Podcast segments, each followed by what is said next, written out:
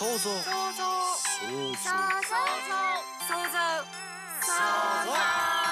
この番組はオリジナルミュージカルを制作興行する株式会社プロトピアの水島由紀奈とアシスタントの若生がお送りする創造妄想トーク番組です。毎回本の一節を紹介しそこから着想を得て想像妄想した未来の社会や人の価値観の変化などを超主観トークでお届けしますそれでは今日もこととっていきましょう。想像ことといレディ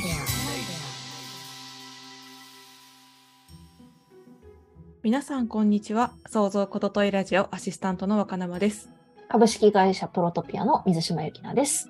前回はアメリカのリベラルフェミニズムが極端に言えば男も女も男になれという方向に向かう一方日本のフェミニズムは母性を一定程度商用し男も女も女になるべしという方向に進んでいくという一節からファッションを絡めながらフェミニズムに関する歴史の経緯を正しく伝え多様な可能性を提示していくお話を作りたいという想像妄想を広げてお送りしました。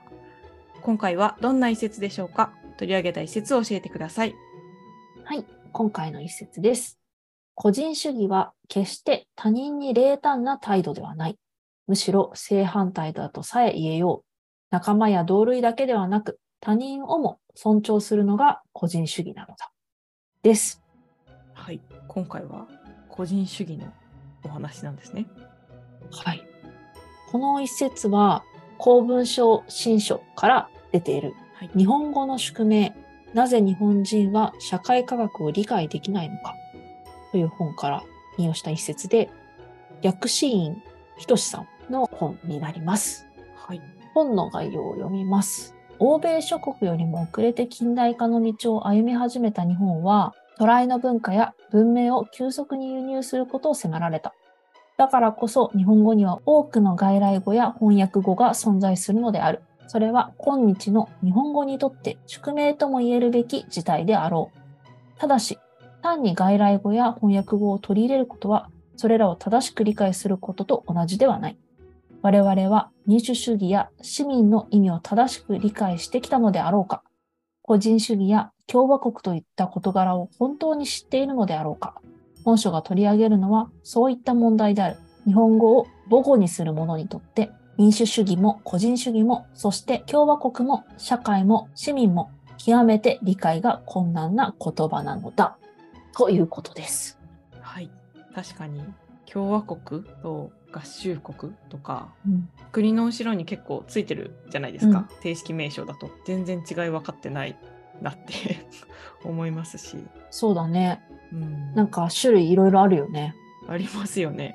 でも正式名称で捉えた方が実際はいいかもしれないって思うし、その正式名称のイメージがあの日本語にすると違っちゃうっていう問題を結構挙げてたりしますね、この本でね。ああなるほどなるほど。はい。今、本の概要にも出てきたみたいに、個人主義とか民主主義とかいう言葉は、主にフランス革命以降にヨーロッパで確立した考え方なんですよね。うんで、もともとは英語だったり、フランス語だったり、ドイツ語だったりするものを日本語訳して個人主義とか民主主義って言ってるんですよね。うんうんだけど、その個人主義とか民主主義っていう字の漢字はそもそも中国から輸入したものじゃないですか。確かに。そうすると漢字がもともと持っているニュアンスっていうのがあって、はい。その正しく訳しても、その漢字のニュアンスも一緒についてきちゃって、うんうんで、その言葉から感じるニュアンスが本来のものと違うよっていうことを指摘している本なんですよね。うん。なるほど。ここで取り上げられているのは、社会っていう言葉も、コミュニティとソサエティは全然イメージが違うっていう話とか、ああ確かに。でも日本って何でもなんとか社会って言うじゃん。言いますね。でもそれってコミュニティのイメージの方が結構強くて、ああソサエティってはい。もっと超他人同士が協力するってことなんだって。あそうなんですね。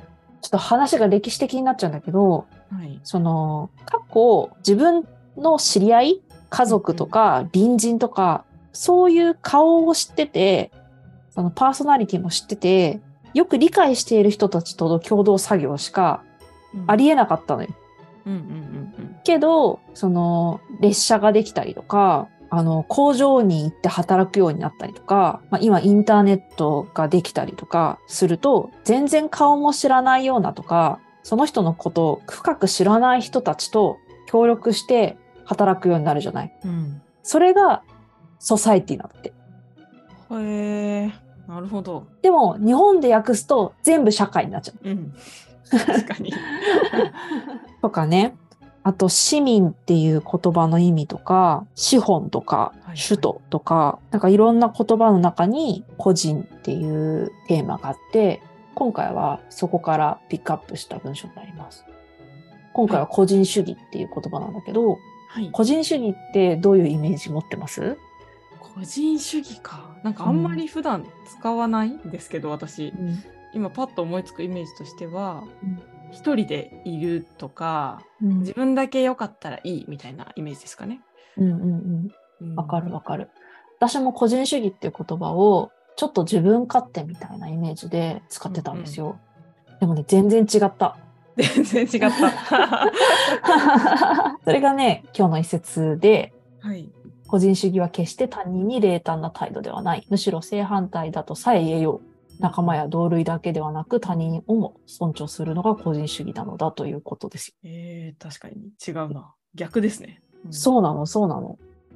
で、英語で個人主義っていうのは、インディビジュアリズムって言うんだけど、まずインディビジュアルっていう言葉が数量的な感覚、一つの個っていう感じの意味。はい。だからそこに性格とかは入ってこないわけ。ああ、本当に、まあ、数的な意味しかないってことですね。そうそうそう。だけど、そのフランス革命前は、王様が国を統治してた時に、国民一人一人とかはあんま意識してなかったわけ。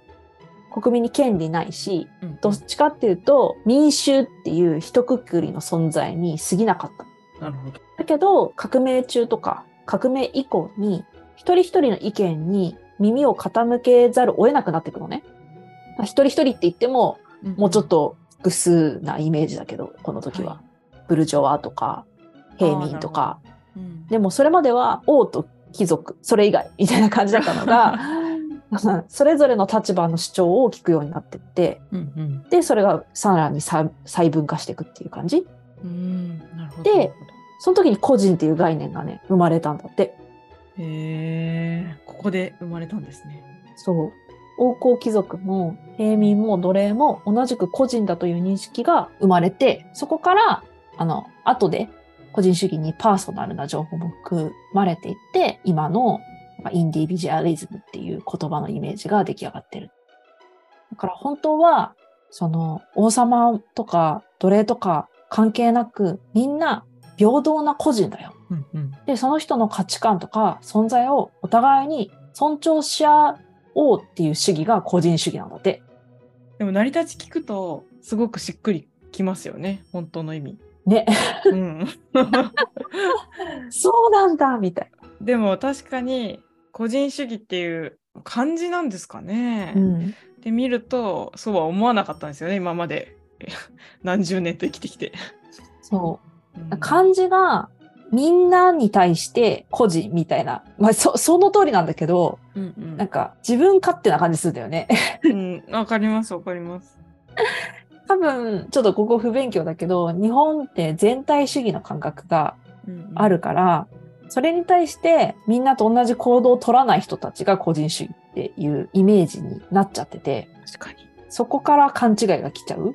そうですね。やっぱりその漢字とか日本語のイメージとうんその英語のイメージが、いや、すそうなんだけど違うみたいな 状態が起きちゃってんだよね。でちなみにね、江戸時代以前の日本には個人という明示や概念は存在しなかったので、うん自分のことを個人だと見なす人もいなかったということです。これはね、38回で話したフーコーの考え方と近いところがありますね。そうですね。最近なんだね。えーなんかそう思ってうん。その時代劇とか見ると面白いかもしれないですね。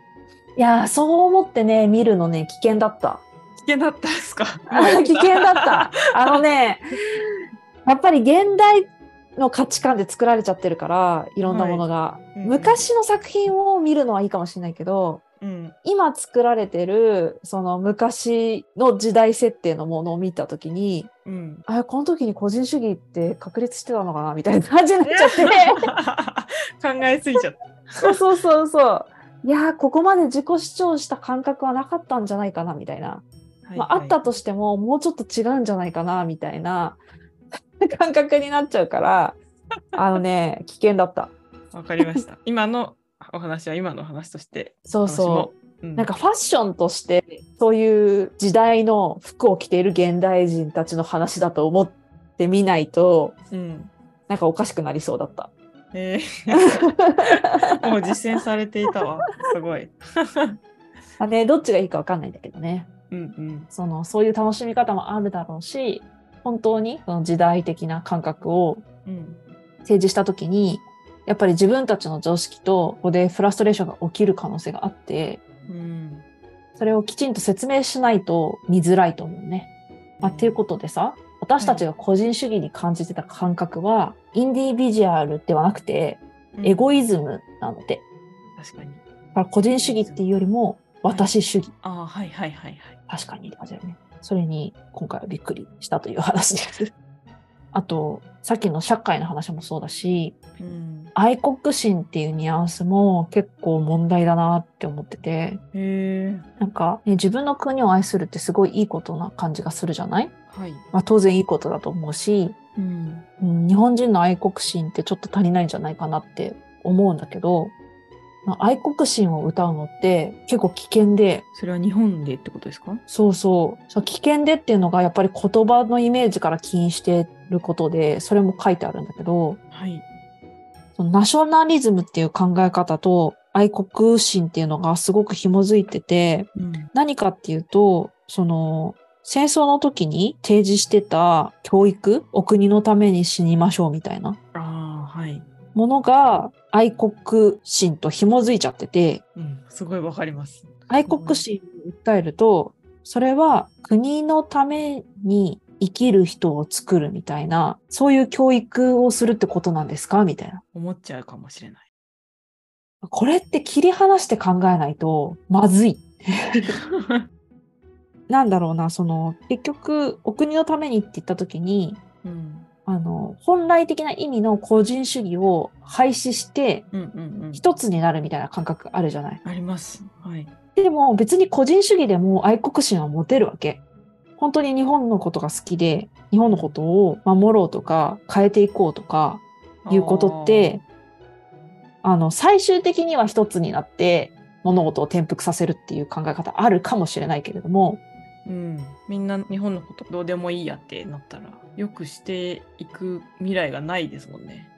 あそこら辺のちょっと状況の分類とか分析とかはまだ全然できてないんだけど、うんうんこれは込み入った問題だなと思った。うん。いやー、そうですよね。本当に日本のことを考えた方がいいと思うんだけど、うんうん。それを愛国心を煽るとか言うと、やばい方向に行くっていう意味になっちゃうから、いやー、ほんとそうですね。いやー、難しいことですよ。いやー、日本語 難しいわ。はい。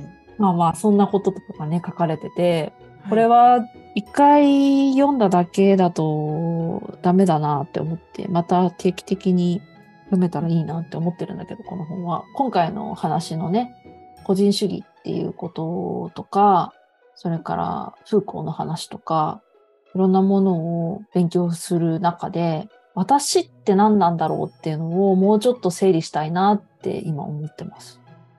歴史の流れの中で私っていう感覚の捉え方が変化してるってことがだんだん分かってきたじゃない？私たちの中で。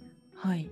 で、まあ、よく自分探しとかするとかさ、やるけど、そのうんよくわかんなくなっちゃう理由って、私の概念っていうのが難しいからだと思うんだよね。うん。なんだろう。ここまで分かったら自分探しができたっていうのがちょっと分かんないですよね。そうそう。実際私っていうのは、その仏教で言うと、大河と生姜みたいなのがあって、うんその生姜から大河までっていうのは、緩やかに薄くつながってってるうんうんうん。広がってってる感覚だと思うんだけど、私は。個人っていうものが定義されて、個人の価値観とか存在がどんどん認められることによって、まあ、ある意味、こう広くわーって広がってたものが、どんどん狭くなってきているような感覚ああ、なるほど。はい。があるんですよ。でも、薄く広がってはいるから、そのどこら辺までを自分事として捉えて、何が自分のユニークなところで捉えてっていうのが、なんか結構難しいのかなって確かに。思うんですよね。人によって違うと思うし。そうですね。で私自身は、すごくパーソナルな部分は、半径50センチぐらいが私って感覚あるの。ええ パーソナルなのはね。でも、薄く広がってるのは多分人よりすごい広いと思確かに。めっちゃ広いと思いまう。す。めっちゃ広いと思う。私、意外と私自身、パーソナルなところ、もうちょっと三島さんより広いかもしれないですね。ね3メートルぐらいありそう。お広い。50センチって言ったらもっと狭いかもっていう気もする。うん人によって多分違うんだよね。うんうん。私は多分狭い方だと思うんだけど、中には半径50メートルぐらい私な人もいて、でそこでエゴイズム的な私主義を展開する人もいるわけよ。えーなんかちょっと迷惑ですねとか言って。そうそう。でも、うん個人の権利の主張を人が迷惑なのにやる人ってそういうことだと思う。はいはいはいはい。それを個人の自由だって履き違えちゃって、うーん。私主義の人。別にいいや、私がやらなくても誰かやるでしょう、みたいなこととかさ。はいはいはい。私がこれやってても別に、まあなんだろうね、ポイ捨てしてもいいや、みたいなこととかさ。いろいろあるよね。いろいろありますね。だけど本来の個人主義はお互いに尊重し合おう主義だったんですよ。でここでさ、ちょっと思うのは、はい。お互いに尊重し合う主義って意外ともともと日本にあったやつじゃないと思って。えその微笑の会とかでも話したけど、ああ、はいはいはいはい。その第一次世界大戦とか第二次世界大戦とかで個人の主張を消して国にっていう方向にもしかして行っちゃったかもしれないけど、うん。少なくとも世界大戦前はもう少し、なんだろう、一人一人の人がある意味コミュニティの中で生きていくための説を持って、きちんと自分の、なんだろうな、役割を全うしていたような気もするわけ。確かに。勉強不足だけど。これは本当複雑に絡み合ってて話が難しいんだけど、その自分より人を優先する、全体を優先するっていう感覚も日本の中にあるから、うん。それに反動するように、そのもう少しエゴイズムの方をうん出してもいいんじゃないかっていうのが今のなんか潮流としてあると思うんだけど、ありますね。だけどなんか、それで個人主義って言葉使われたりするから、もともとお互いを尊重しちゃう主義っていうのは日本にもあったのに、うん。海外から輸入して個人主義っていう名前になっちゃってから、うん個人主義が一人歩きして、なんか変なこと起きてる感覚がちょっと あります。この本読んでから。そうですよね。言葉をの意味を知ってしまったからこそ、うんちょっとモヤモヤしちゃいますよね。そう。最新の当時のね、考え方、個人主義って別に日本にあったんじゃないみたいな。多分ね、あの、うん状態は違うんだけど、近いものはあったんじゃないかと思う。わかんないけど。まあちょっと勉強中ということで、で今回はこの言葉の意味っていうことを、あの、理解をきちんとしていかないと歴史紐解くにも勘違いが起きるんだなってことがよく分かって、うん。で、やっぱり私本当ね、歴史興味なくて今まで、はい。本質と未来にしか興味がないとか言ってかっこいい言葉だと思って自分で使ってたんだけど、そうだったんだ。全然ダメ。歴史ちゃんと知らなきゃダメ。私もその言葉を受け止めていこう。まだ興味ないので。な、なんだろう。その、お話で取り上げていただいてるところは、そうなんだ、そうなんだって思うんですけど、自分で自主的に学んでいこうっていうところまでまだ来てないですね。いや、なんで今こういう状況になっちゃってんだろうって話をラジオでも何回もしてきたじゃない？はい。歴史見れば普通にわかる。わかる。おーそうだよな。そう、そう、そうですよね。今までもう事実としてあるんですかね。そうそうそう。で、その一例としては、今回もそうだし、前回もそうだし、やっぱフランス革命っていうのが結構一大事件なの。フランス革命によってすごく変わってて、時代が。ー大事なんでしょうけど、他の国にも影響してるっては思ってなかったですね。これはね、まあまだまだ私も触り程度しかうんうん。勉強してないけれども、やっぱり、その歴史がつまんなすぎて、学校の勉強の、うんうん。勉強しなかったけど、ちゃんと知らないとね、ダメでした。いや、まあ、いつ始めても遅くないはずだと思って。そうだね。で、いろんなジャンルがやっぱりあるわけ。うんうん。あの、経済にしろ、フェミニズムにしろ、何にしろね。うん。まあ、同じフランス革命から始まってるものもあるかもしれないし、日本は日本で独自のルートでまたいろんなものがあったりするし、でも何にせよ、その自分が置かれてる今の立場がどうしてこういう状況になったのかっていうのをはっきりと把握するための作品をちょっと一度作りたいなとは思ってる。それがその大きなテーマの中に取り込まれちゃうかもしれないけど、はい。何するにもね、超重要だった。再認識したということですね。はい。はい。今日もいろいろと想像妄想できたのではないでしょうか。さていかがでしたでしょうか？ぜひリスナーの皆様の感想想像妄想も聞かせてくださいまた株式会社プロトピアではこの番組から着想した小説やシナリオを制作してくださる仲間を随時募集しています興味のあるテーマで作品プロットを構成し送ってくださいいずれもラジオの紹介欄にある Google フォームから受け付けています。お便りをお待ちしております。それではまた来週。